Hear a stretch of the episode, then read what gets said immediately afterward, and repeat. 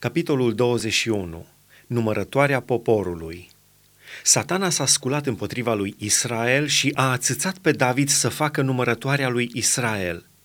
Și David a zis lui Joab și căpetenilor poporului: duceți-vă de faceți numărătoarea lui Israel, de la Berșeba până la Dan, și spuneți-mi ca să știu la cât se ridică numărul poporului. Joab a răspuns: Domnul să facă pe poporul lui încă de 100 de ori pe atâta. Împărate, domnul meu, nu sunt ei toți slujitori ai domnului meu? Dar pentru ce cere domnul meu lucrul acesta? Pentru ce să faci pe Israel să păcătuiască astfel? Împăratul a stăruit în porunca pe care o dădea lui Joab. Și Joab a plecat și a străbătut tot Israelul. Apoi s-a întors la Ierusalim. Joab a dat lui David cartea numărătorii poporului.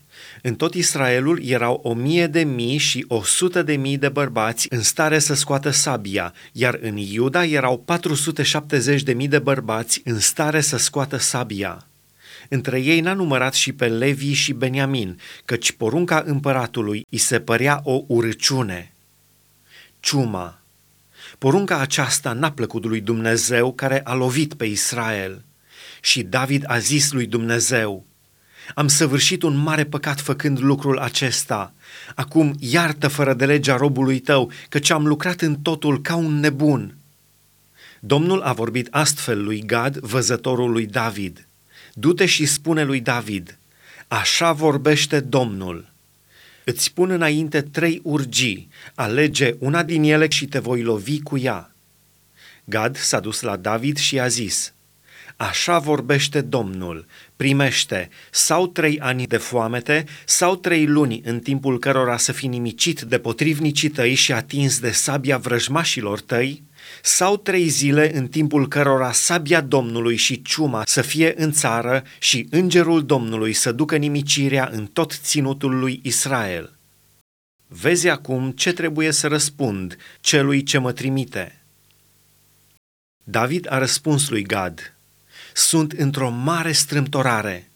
Să cad în mâinile Domnului, căci îndurările lui sunt nemărginite, dar să nu cad în mâinile oamenilor.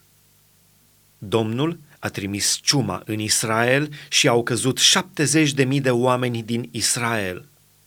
Dumnezeu a trimis un înger la Ierusalim ca să-l nimicească. Și pe când îl nimicea, Domnul s-a uitat și a părut rău de răul acesta și a zis îngerului care nimicea: destul, acum trageți mâna înapoi. Îngerul Domnului stătea lângă aria lui Ornan, iebusitul. David a ridicat ochii și a văzut pe îngerul Domnului stând între pământ și cer și ținând în mână sabia scoasă și întoarsă împotriva Ierusalimului. Atunci David și bătrânii, înveliți cu saci, au căzut cu fața la pământ. Și David a zis lui Dumnezeu: oare n-am poruncit eu numărătoarea poporului? Eu am păcătuit și am făcut răul acesta, dar oile acestea ce au făcut oare? Doamne, Dumnezeul meu, mâna ta să fie dar peste mine și peste casa tatălui meu și să nu piardă pe poporul tău. Îngerul Domnului a spus lui Gad să vorbească lui David să se suie să ridice un altar Domnului în aria lui Ornan, iebusitul. David s-a suit după cuvântul care îl spusese Gad în numele Domnului. Ornan s-a întors și a văzut îngerul și cei 4 fii ai lui s-au ascuns împreună cu el. Trăiera grâul atunci. Când a ajuns David la Ornan, Ornan s-a uitat și a zărit pe David. Apoi a ieșit din arie și s-a închinat înaintea lui David cu fața la pământ. David a zis lui Ornan: dă-mi locul ariei, să zidesc în el un altar Domnului, dă-mi-l pe prețul lui în argint, ca să se depărteze urgia deasupra poporului. Ornan a răspuns lui David: ia-l și să facă domnul meu împăratul ce va crede. Iată, eu dau boii pentru arderea de tot, carele în loc de lemne și grâul pentru darul de mâncare, toate le dau. Dar împăratul David a zis lui Ornan: nu, vreau să-l cumpăr pe prețul lui în argint, căci nu voi da Domnului ce este al tău și nu voi aduce o ardere de tot care să nu mă coste nimic.